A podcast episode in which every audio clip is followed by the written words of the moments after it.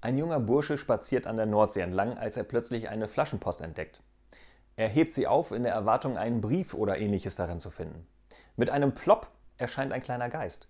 Dieser sagt, du hast mich befreit, ich gewähre dir einen Wunsch. Äh, okay, ich möchte eine Autobahn von Hamburg nach New York. Oh, das tut mir leid, aber das ist leider nicht möglich. Das ist zu schwierig. Hm, bitte such dir einen anderen Wunsch aus.